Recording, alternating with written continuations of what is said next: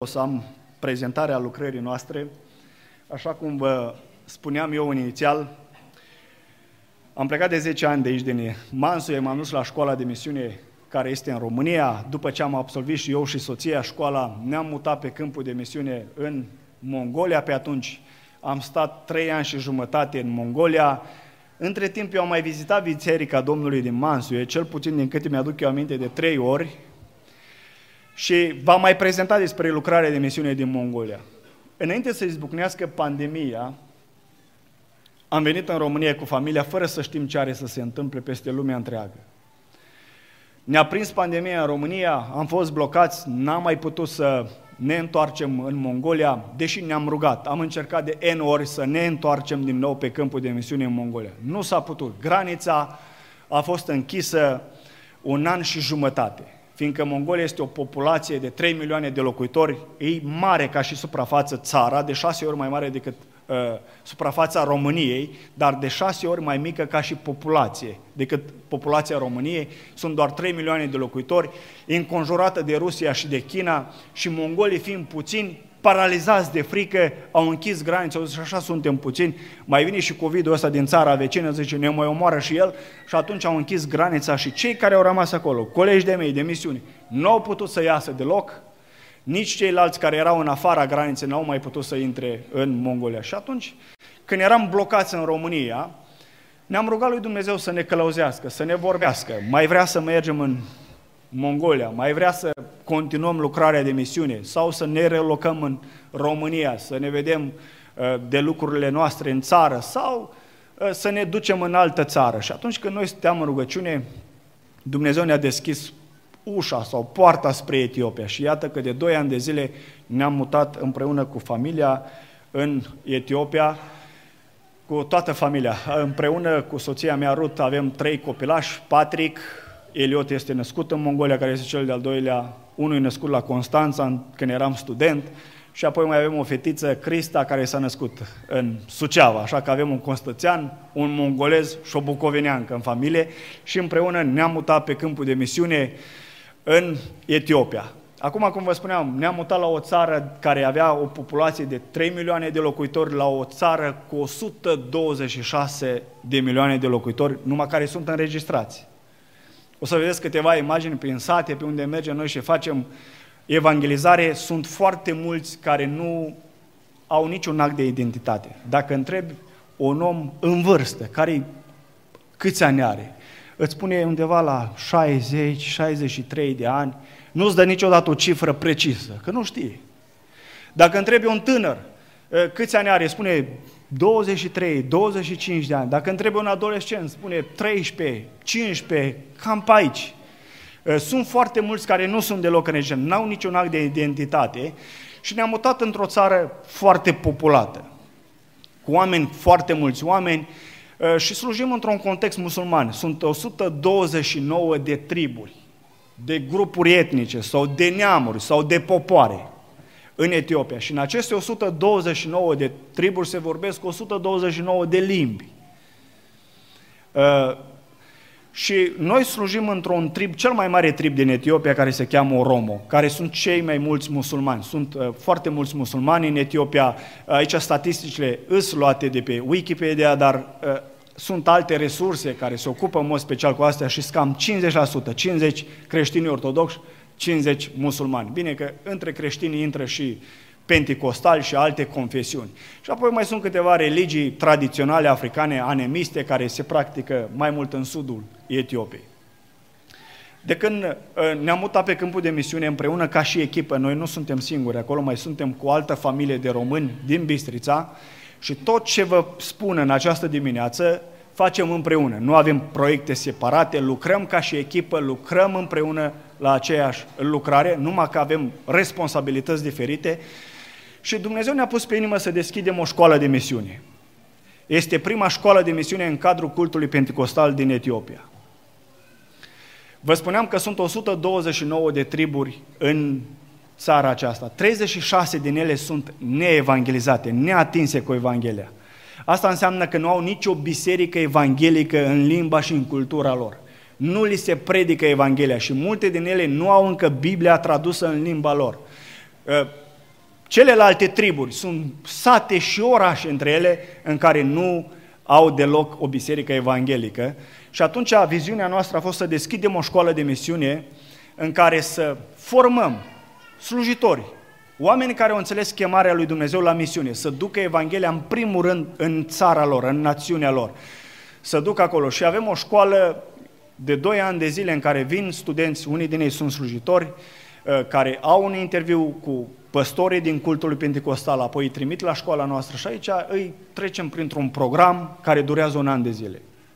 În fiecare luni până vineri li se predau cursuri diferite, cursuri specifice pentru lucrarea de misiune și, bineînțeles, cu specific teologic. Uh, în, prima, în primul semestru se predică, mai mult se predă uh, cursuri teologice și în a doua parte despre religii, despre lumea musulmană în general.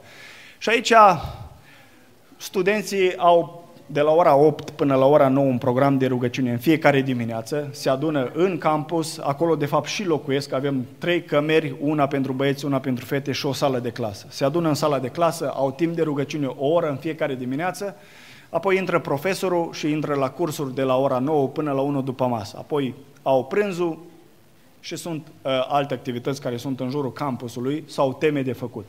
Iar în weekend, fiecare student uh, trebuie să meargă pe sate, pe sate sau în orașele din zona noastră care nu sunt evangelizate. În general ne ocupăm uh, de trei sate și două orașe în care trimitem studenții. Sunt în satele în care ei trebuie să meargă, nu există niciun mijloc de transport. Nu pot decât doar închiriem o motocicletă cu tot cu motociclist, îi ia, îi duce, stau cu ei la program și apoi îi aduce înapoi în campus. Și ei cum sunt mai subțirei așa și mai mărunți în cap și câte patru, câte trei de obicei pe motocicletă, mai ales în sezon ploios, ă, nu se poate ajunge cu mașini, mai ales dacă e mașină mică ă, pe satele astea, decât doar cu motocicleta. Și merg acolo. Primul sat în care merg și sunt implicați sunt ă, e Gogiola, e un sat musulman aici, o să vă explic mai îndată cum a luat ființă lucrarea de aici. Apoi, în al doilea sat este Galorape, de asemenea aici s-a făcut o clădire, așa cum vedeți dumneavoastră, s-au ridicat niște zăduri, am pus un acoperiș, am pus geamuri și ușă din metal și este o mare binecuvântare. Merg aici studenții și predau, uh, predică cuvântul lui Dumnezeu, fac lucrarea cu copiii, cu tinerii, cu cei nevoie. În al treilea sat este Abosa. Aici nu avem încă o biserică, ne adunăm de obicei sub copac. Uh, este în casa unui fost vrăjitor. Omul acesta împreună cu soția lucra cu, uh, uh, cu cel rău și li s-a predicat Evanghelia. L-a primit pe Domnul Iisus Hristos în inima lui. Viața lui a fost schimbată și după ce a devenit creștin, omul ăsta a zis, trebuie ca în satul meu să fie și o biserică evanghelică aici, o biserică în care să îl predicăm pe Iisus Hristos. Și în curtea lui, sub un copac, uh, ne adunăm în timpul când e sezonul secetos. Etiopia e tot timpul vară, are doar două sezoane, unul ploios și unul secetos. În cel ploios e greu să te aduni pe afară, pentru că nu-ți permite ploaia. Iar în cel, cel secetos ne putem aduna sub un copac, la umbră și putem face. Dar omul ăsta a spus, când e sezonul ploios, vă adunați în casa mea. Are o căsuță un pic mai mare decât se obișnuiește în zona respectivă și ne primește în casa lui și aici uh, îi o bisericuță. Primul oraș în care ne ocupăm noi este Măchi. Când am ajuns în Etiopia și am deschis școala după trei luni de zile, după ce am deschis școala de misiune, ne sună un păstor de regiune și ne spune, în Măchi este o biserică plantată de 20 de ani de zile. Dar zice, acum, la ora actuală, este pe punctul să se închidă, pentru că nu avem slujitori, nu are cine să meargă, să se ocupe de lucrarea de acolo și voi ca școală, am înțeles că aveți școală de misiune, uh, sunteți pentru asta aici, veniți în Etiopia, n-ați vrea să luați voi biserica asta și să vă ocupați de ea.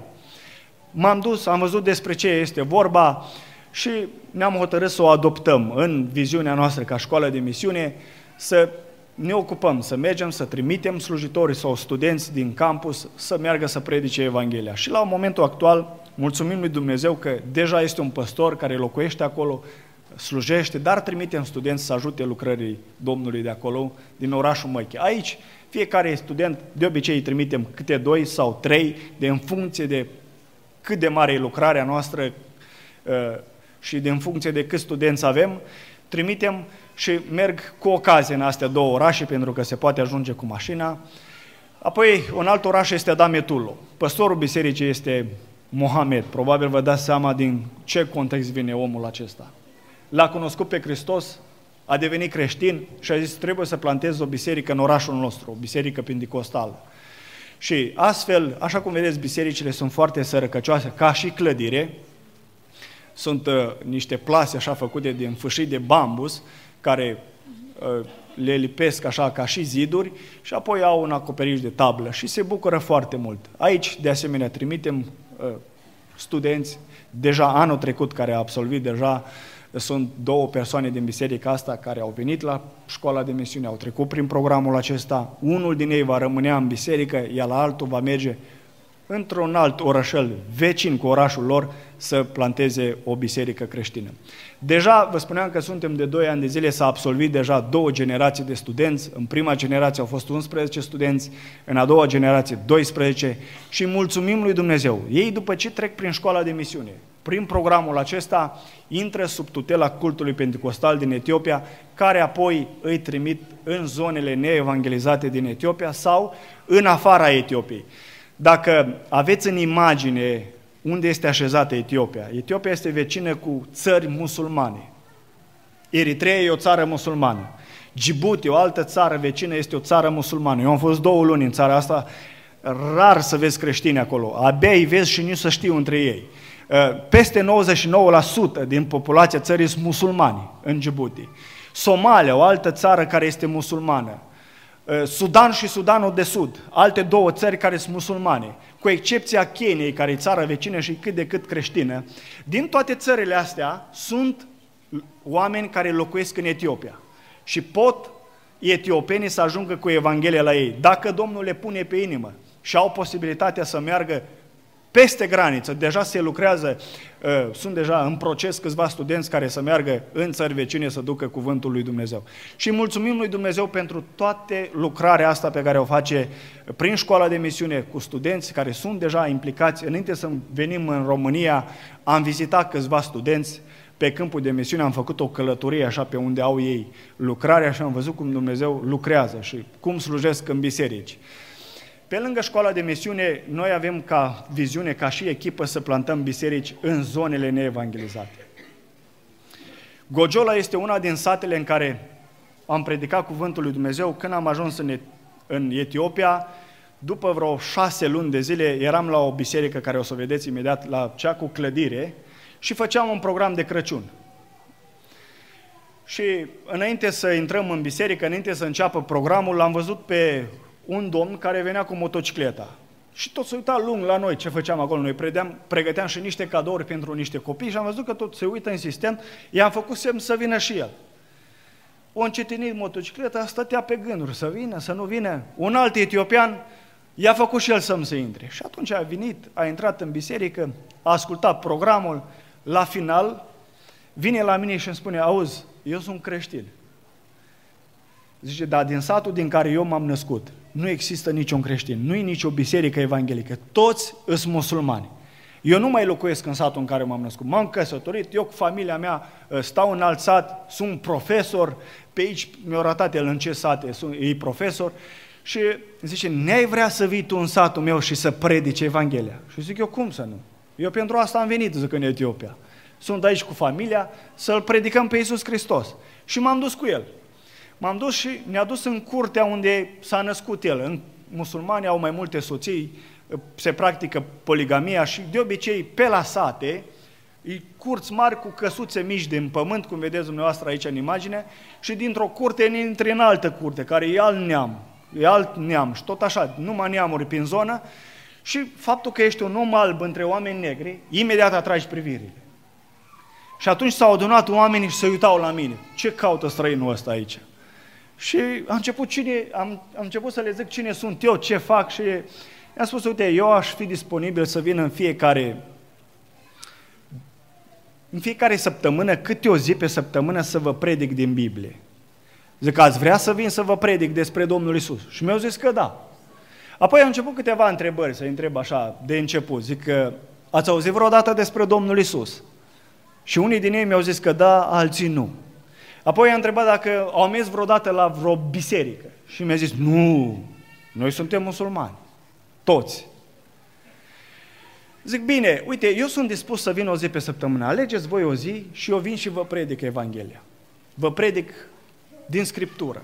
Și eu zis, noi suntem duminica mai liberi. Dacă poți duminica să vii, e bine. Și au hotărât și ora, la ora 9 au zis că sunt ok să venim. Și ne-am dus acolo, timp de un an de zile, în curtea unui musulman, sub un copac, care ne-a dat voie, musulmanul, în curtea lui, să ne adunăm, le-am predicat cuvântul lui Dumnezeu timp de un an de zile. După un an de zile, au cerut botezul. Câțiva din ei. Și am zis, stai că noi înainte să botezăm pe oameni, zic că îi trecem așa printr-un studiu. Vorbim despre biserică, vorbim despre Dumnezeu, despre Domnul Isus, Duhul Sfânt, uh, iertarea păcatelor, naștere din nou. Zic, e un program așa care trebuie să înțelegeți un pic ce înseamnă creștinism și biserică, tot ce ține de catiheză. Și șase luni de zile, în fiecare joie ne adunam și făceam catiheză cu ei. Era greu, nici nu aveau, uh, vă spuneam că nu aveau Vechiul Testament. Degeaba avem referințe să caute prin profeți, prin Ezechiel, că nu aveam, dar explicam noi. După șase luni de zile, 24 de musulmani l-au primit pe Iisus Hristos ca Domn și Mântuitor în viața lor. Uh, aici, cum vedeți, aici sunt toți cei din satul Gojola, din satul musulman, în care, dintre care sunt cinci familii, apoi, bineînțeles, odată botezați, am început să facem programul de citire, care vă spuneam că deja s-a tipărit Biblia în limba lor, toată Biblia, și pe rând citesc fiecare cu voce tare. Am început să facem apoi acte de cult să facem cina Domnului. După ce am învățat despre cina Domnului și învățături despre cina Domnului, pentru că între aceștia au fost și oameni care erau familii, și vă spuneam că cinci familii care aveau copii, am făcut și binecuvântări de copii. Toate astea sub un copac. Acolo li s-a predicat Evanghelia, acolo s-a plantat biserica sub un copac. Și oamenii ăștia sunt bucuroși. Când se adună acolo, sunt foarte bucuroși că l-au primit pe Domnul Isus ca Domn și Mântuitor în viața lor. Pentru că tot ne adunam, se făcea multă presiune. Liderii musulmani s-au adunat într-o duminică și au făcut sfat cu privire la creștinii care au venit în satul lor. Au pus presiune peste musulmanul care ne-a primit în curtea lui să nu-i mai primești pe creștini. Omul ăsta a zis, băi, mi-am dat cuvântul, îi primesc aici, le-am spus că poate să vină aici. Bineînțeles că avea și ceva pretenții să-i dăm. Și am început cu oamenii ăștia mici care au devenit creștini puțin de ei, așa că se am zis, hai să ne rugăm ca Dumnezeu să ne dea un teren aici, în satul vostru, să putem construi o clădire pentru biserică. Și ne-am rugat cu ei o perioadă. Dumnezeu ne-a binecuvântat și am putut achiziționa un teren. O jumătate de hectar în care, după ce am achiziționat terenul, au venit musulmani și au spus, Marius, dacă se întâmplă vreo unul din noi să moară, noi am devenit creștini. Zice, musulmanii nu ne mai primesc în cimitirul lor. Zice, din terenul ăsta trebuie să facem și cimitir. Și atunci o parte din teren am lăsat pentru cimitir, deocamdată Domnul n-a chemat pe nimeni acasă, și restul avem acolo construit un depozit, cum vedeți, din metal. Acum ne adunăm în depozitul acesta, e deja sezon ploios, acum e pe sfârșite, și la vizita fratelui Marius în Etiopia cu alți păstori care au mai venit, au adoptat proiectul acesta și au zis vrem să construim noi cu biserica din Mansue, cu biserica din Bistrița, care era acolo un alt păstor, cu bisericile din prin Italia, să ajutăm lucrarea asta. Și deja s-au trimis câțiva bani, suntem doar, am ridicat zidurile, cum vedeți, îi tencui pe dinăuntru și pe afară, urmează să punem uh, acoperișul care va fi din metal, și ușile și geamurile tot din metal și apoi să dăm un finisaj și să dăm o culoare. Oamenii ăștia au văzut sub ochii lor binecuvântarea lui Dumnezeu. Pas cu pas am început să ne rugăm. Au văzut cum Dumnezeu răspunde la rugăciune, au văzut cum lucrarea propășește. Deja la ora actuală se face catieză cu alți 15 musulmani care s-au înscris pe lista de botez. Și îi mulțumim lui Dumnezeu și dăm slavă lui Dumnezeu pentru lucrarea pe care o face în satul acesta Gogiola, un sat musulman. Când îi vreme bună și ne permite vremea, ne adunăm deja în localul nostru, care deja, așa cum îl vedeți, și o mare bucurie pentru ei. O altă biserică în care a fost plantată și în satul acesta s-a predicat Evanghelia doi ani de zile sub un copac. Când a fost sezon uh, secetos și a fost vreme bună, s-a putut aduna sub un copac la umbră, dar de ceva vreme avem deja o clădire aici, o construcție în care mulțumim lui Dumnezeu și oamenii se pot bucura de condițiile acestea în care au. Și aici sunt foarte mulți. 26 din ei, împreună cu 24 de musulmani din satul respectiv, au luat botezul și l-au primit pe Domnul Isus în inima lor ca Domn și Mântuitor. O, alt, o altă lucrare în care suntem implicați este o școală gimnazială. Vă spuneam că în Etiopia sunt 126 de milioane de locuitori care sunt înregistrați. După statisticile care le avem, 40% din populația Etiopiei este alfabetizată. Sunt foarte mulți copii, oameni, care n-au fost la școală și își doresc să meargă la școală, dar nu au posibilitatea. Fie că nu sunt locuri la școală, fie că nu își permit părinții să le cumpere rechizite să meargă la școală. Oamenii trăiesc foarte simplu, de regulă, și nu au condiții foarte multe, dar își doresc să învețe. Și guvernul ne-a dat teren prin cultul pentecostal să construim o școală gimnazială, să fie o binecuvântare pentru copiii din orașul în care Dumnezeu ne-a așezat pe noi să fim. Deocamdată așa ar trebui să fie. Ăsta e proiectul în care vrem să ajungem la final. Deocamdată s-a construit doar primul corp, care sunt câte 8 clase pe nivel, cu fiecare nivel cu băile lor. Uh, sunt 16 clase, ne dorim ca să putem finaliza această lucrare. Deocamdată, cum vedeți, îi zidită, ridicată, tencuită prin interior și acoperită și tras uh, uh, ceva curent prin interior, da, urmează să facem pașii următori și să-i putem da drumă cât de repede, măcar la primul corp și să fie o binecuvântare pentru copiii din Etiopia. În timpul acesta, în timp, în șantierul care l-ați văzut dumneavoastră în școala aceasta, se face o altă școală de vară, care durează normal trei luni, numai că am despărțit-o în două din cauza condițiilor, în care vin, anul acesta e primul an, este la început, au venit 103 slujitori, păstori, care au fost instruiți prin cursuri, prin profesori străini și locali, cum să planteze biserici în zona în care ei slujesc ca păstor. Sunt în zonele lor, sunt sate și orașe neatinse cu Evanghelia și atunci au venit și stau în campusul ăsta, în șantierul nostru, cum ar veni, am pus un ninoleu, saltele și au condiții bune pentru ei, așa cum îți. Și au stat șase săptămâni aici, au avut cursuri și au fost instruiți să, plantează, să planteze biserici în zonele neevangelizate. Un alt proiect este ajutorare, deși nu prefacem des, rar facem, dar uneori situația e atât de critică încât chiar trebuie să-i ajuți cumva pe oamenii ăștia. Uh, pe la sate, oamenii mănâncă foarte simplu. Anul trecut, dacă se întâmplă să întârzie sezonul ploios, nu crește nimic. Dacă e sezon secetos, nimic nu crește. Oamenii sunt dependenți de agricultură. Ei trăiesc din cele de pământul. Dacă nu plouă, nimic nu crește. Poți să le faci fântâni, dar apa este sărată și are un acid și nu poate să dea viață la plante. Deși oamenii beau apa aceea, o folosesc pentru alte lucruri, dar nu pot o să o folosească printr-o agricultură. Și anul trecut a fost o situație, o situație atât de critică, când am ajuns, oamenii erau disperați. Le mureau animalele care le aveau, speranța lor. Nu le taie pentru că au zis, poate o mai duce o zi, două, o săptămână. Și vedeau că le mor animalele, nici nu mai luptau pentru viață, s-au resemnat. Și erau disperați și au spus, ajută-ne cumva. Și dacă mergi pe la țară și întrebi pe oameni, ce vrei să-ți aduc de mâncare? Îți cere porumb.